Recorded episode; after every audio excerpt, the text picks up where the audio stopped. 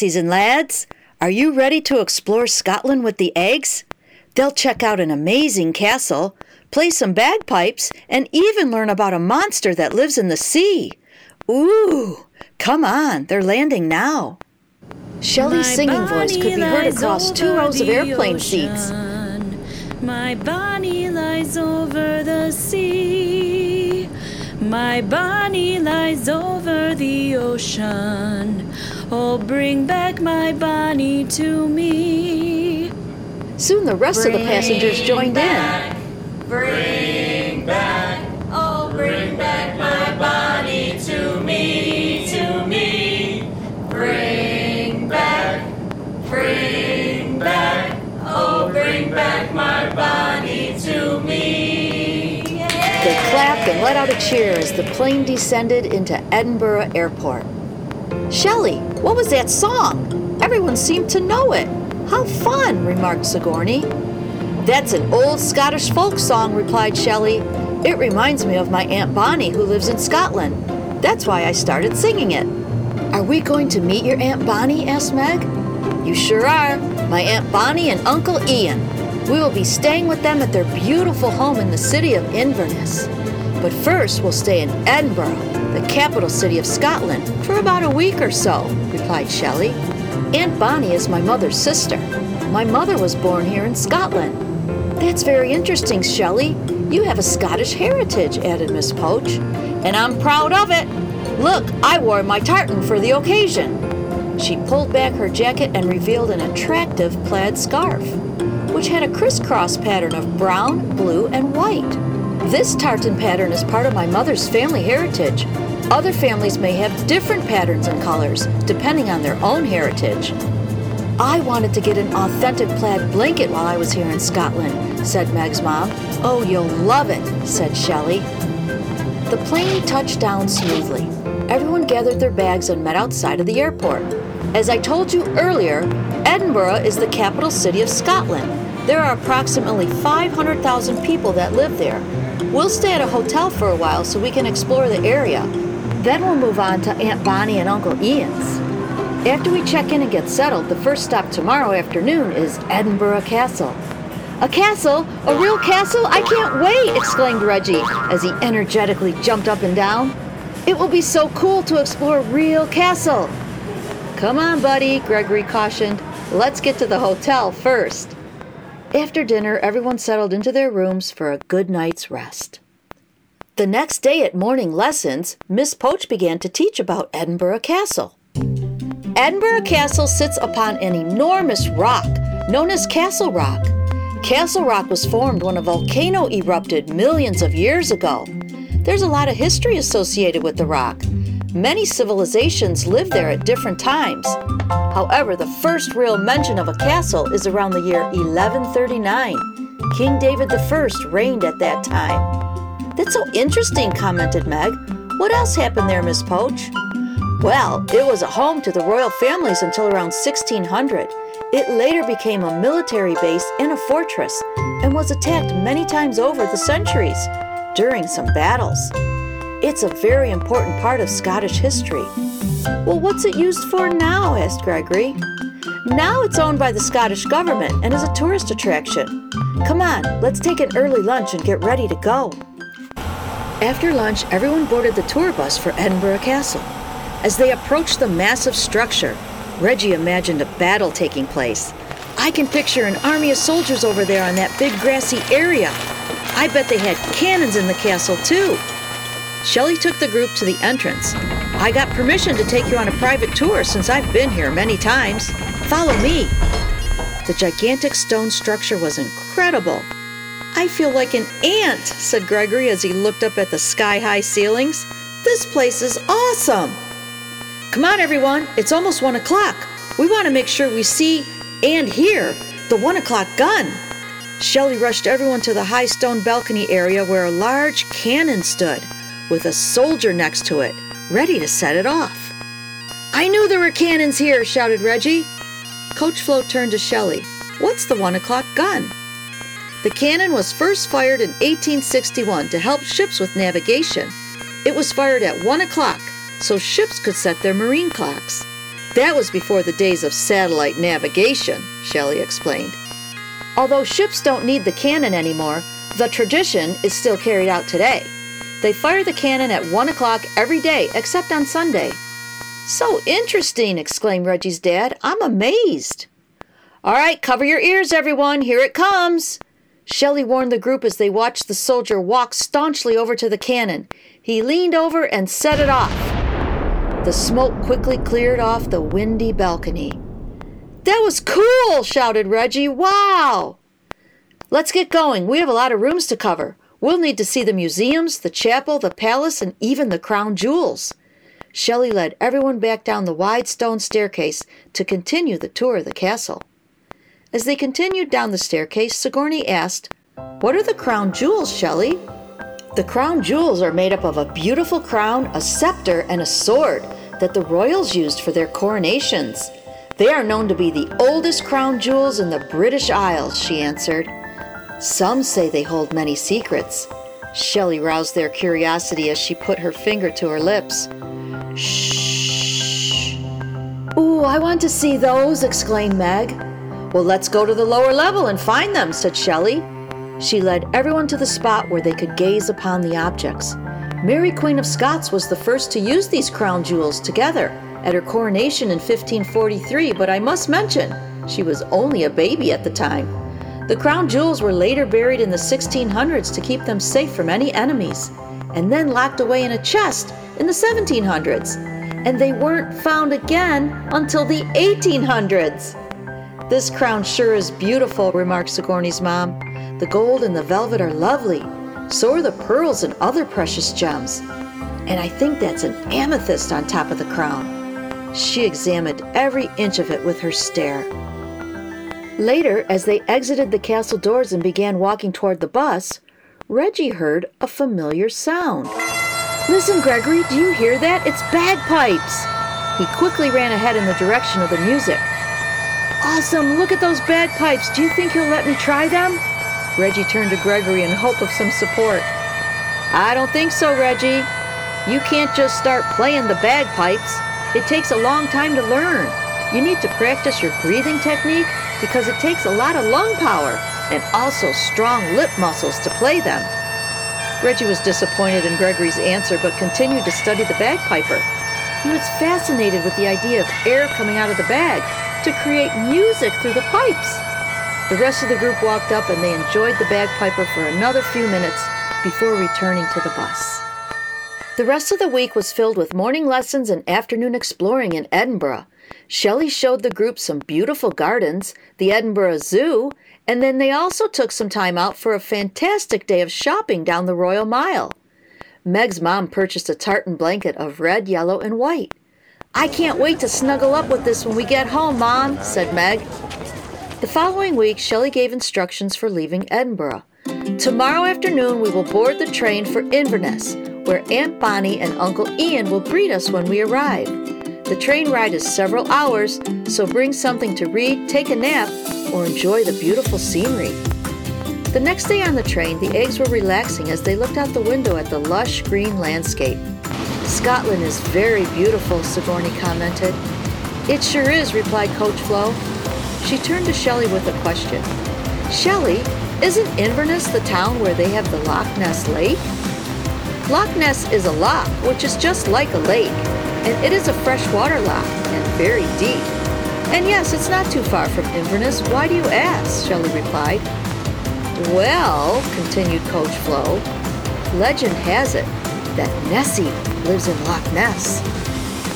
Who's Nessie? asked Meg.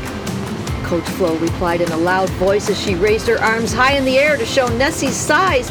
Nessie is a big monster that lives in the Loch Ness water. They say she looks like a combination of a sea serpent and a dinosaur. People have sworn they've seen her. Shelley chuckled at Coach Flo's description. Don't worry about Nessie, children. If she does exist, she keeps to herself and doesn't bother anyone. She's harmless. Shelley, Nessie is not real. Don't you scare the children, too. Miss Poach was beginning to feel a bit anxious. Shh, Miss Poach, you never know. It's a mystery, Shelley whispered as she put her finger to her lips. That's just ridiculous. Children don't listen to such nonsense. Miss Poach sat back in her seat and changed the subject. Reggie, maybe Uncle Ian has some bagpipes for you to try out. Oh, I sure hope so, he replied. The train pulled into the Inverness station, and Aunt Bonnie and Uncle Ian were there with smiling faces and waving arms. Shelley, my dear, over here, they shouted as the group approached them. It's so wonderful to see you, Lassie. They gave Shelley a great big hug. Introduce us to your friends. After the introductions, Gregory asked Shelley, Why did Aunt Bonnie and Uncle Ian call you Lassie? Before Shelley could answer, Uncle Ian explained, Lassie is the word we use for young girl. Do you understand, lad? And lad must be the word for young boy, right? replied Gregory. You got it, lad, laughed Uncle Ian as he tousled Gregory's hair. Now let's go and get everyone settled in at our home. Uncle Ian and Aunt Bonnie's home was very welcoming. The large rooms were bright, neat, and tidy, and filled with relaxing, comfy furniture. Reggie's mom plopped down into an overstuffed chair. I'm exhausted, she said as she let out a loud sigh. I'm going to sit right here and relax for a while. Take all the time you need, replied Aunt Bonnie. I'm going to fix a grand meal for all of us. A few hours later, dinner was ready. Come on, everyone, sit down and enjoy some Scotch pie. We're having pie for dinner? Gregory asked as he scratched his head. I thought that was for dessert. Aunt Bonnie laughed. This is Scotch pie. It's what you would call a chicken pot pie, except this pie is filled with mutton. And before you ask, mutton is sheep. It's very tasty. Aunt Bonnie was right. The Scotch pie had a flaky brown crust and was filled with seasoned mutton. They put a huge scoop of mashed potatoes on top of the pie along with a ladle full of gravy. This is delicious, commented Sigourney's dad.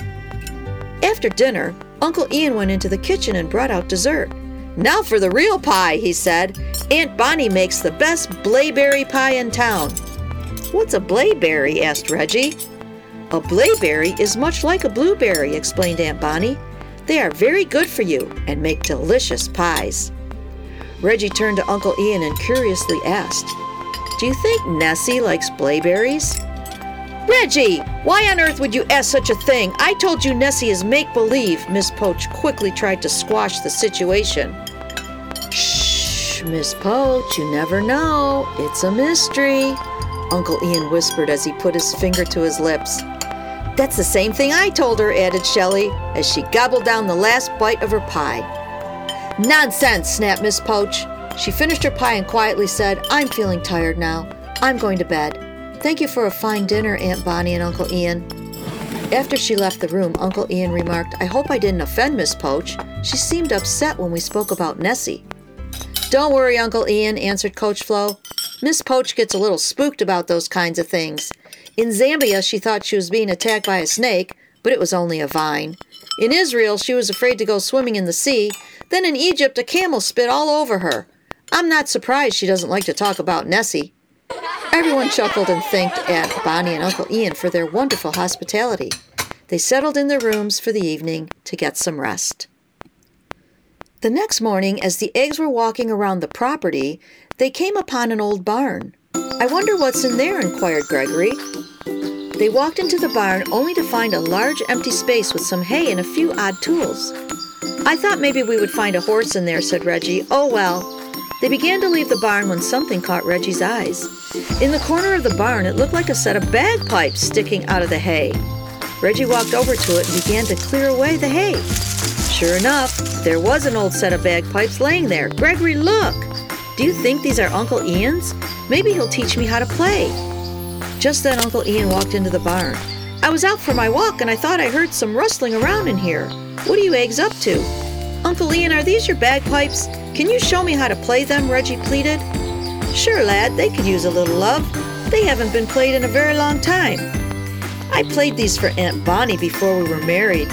His tender smile showed the eggs how much he loved Aunt Bonnie. He picked up the bagpipes and brushed off the hay. First, you must fill the bag with air, he said, as he blew into one of the pipes. Then you apply pressure at different points to make the music. Uncle Ian began to play a song. The tune was familiar to the eggs and they began to sing. Uncle Ian stopped. Oh, you know that song, do ya? The eggs giggled. Peggy replied, We sang it on the plane as we landed in Scotland. Shelley told us it reminds her of Aunt Bonnie. Uncle Ian showed the same tender smiles. He began to show Reggie how to hold the bagpipes. Okay, Reggie, my lad, you are holding them correctly. Now blow! Meg, Sigourney, Gregory, and Peggy, and even Uncle Ian covered their ears. A dog began howling in the distance. Uncle Ian gently took the bagpipes from Reggie. Through his chuckling, he said, You see, lad, it takes much time and practice to play these pipes correctly. Come on, let's get back to the house. Tonight we're going to go on a night fishing excursion. I have a large fishing boat that will seat all of us comfortably. And if we're lucky, we might catch a glimpse of Nessie. Uncle Ian's eyes sparkled as he announced the adventure. As nighttime approached, the group was getting ready to board the boat.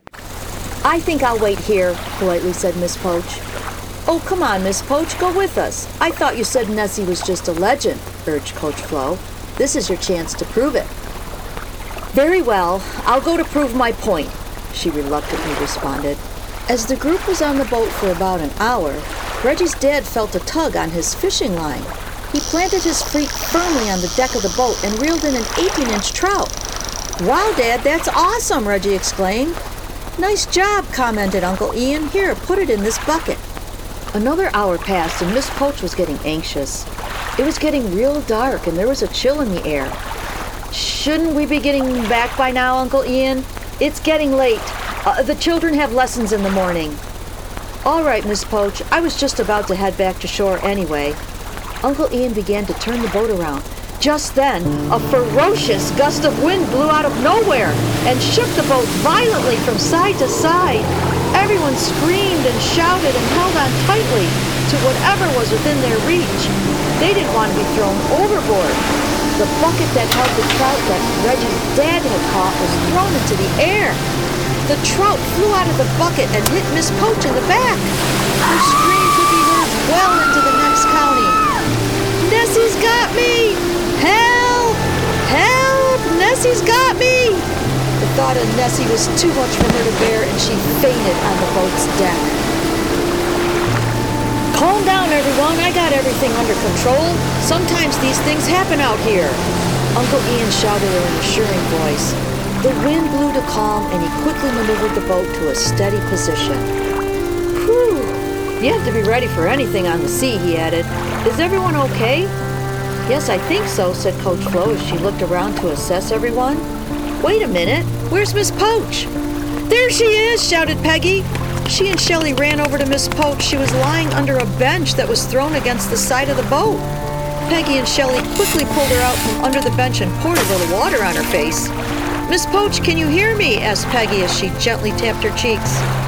Miss Poach opened her eyes and asked, What happened? Are we alive? Shelley breathed a sigh of relief as she smiled at Miss Poach. We're all okay. That big bad trout scared you. You thought it was Nessie. Miss Poach felt embarrassed. She sat up and said, That's what hit me? The trout? Everyone chuckled. She quickly added, See, I told you Nessie was only a legend. Uncle Ian put his finger to his lips. Shh, Miss Poach, don't say that too loud. Nessie might hear you. She shook her head and said, I just want to be on dry land. Can we go any faster, please? The egg smiled at Miss Poach and comforted her for the rest of the ride. Finally, the boat docked and they all went back to Uncle Ian and Aunt Bonnie's. They shared a few laughs about the evening, had some warm milk and homemade cookies, and went to bed. The day came for them to leave Scotland, and it held mixed feelings for the eggs. In a way, they were anxious to get back home, but they also wished they could travel to more countries.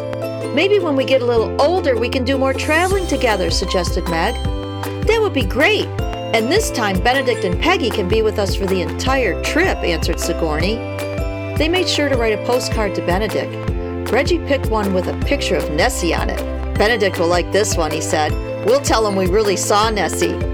Reggie, no more nonsense, Miss Poach sternly said with a bit of a smile. They said their goodbyes to Uncle Ian and Aunt Bonnie. Shelley shed a few tears and promised to return soon. We'll miss you, Lassie, they said as they hugged. Make sure to give your mother our love.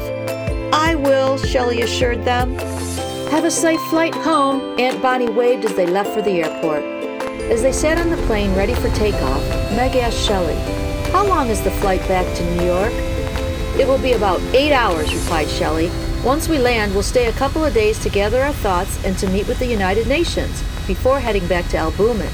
They'll want to know how our year went. Well, I kept a detailed journal of our trip. I love to write in my journal, Meg proudly replied. I kept everything in my head, said Reggie. The memories of this year will never leave me. Miss Poach turned and smiled at both of them as the flight departed for New York. Soon all were asleep. Well, I'm sure glad Miss Poach wasn't hurt and that they didn't run into Nessie. If she even exists. Hmm. Anyway, here are some things you can do to learn more about Scotland. Create a map of Edinburgh Castle with all of its special areas and secret passageways. You can get a map online. Look up the history of the castle and choose one or two stories to talk about or create an imaginary story of your own. Sew a family plaid.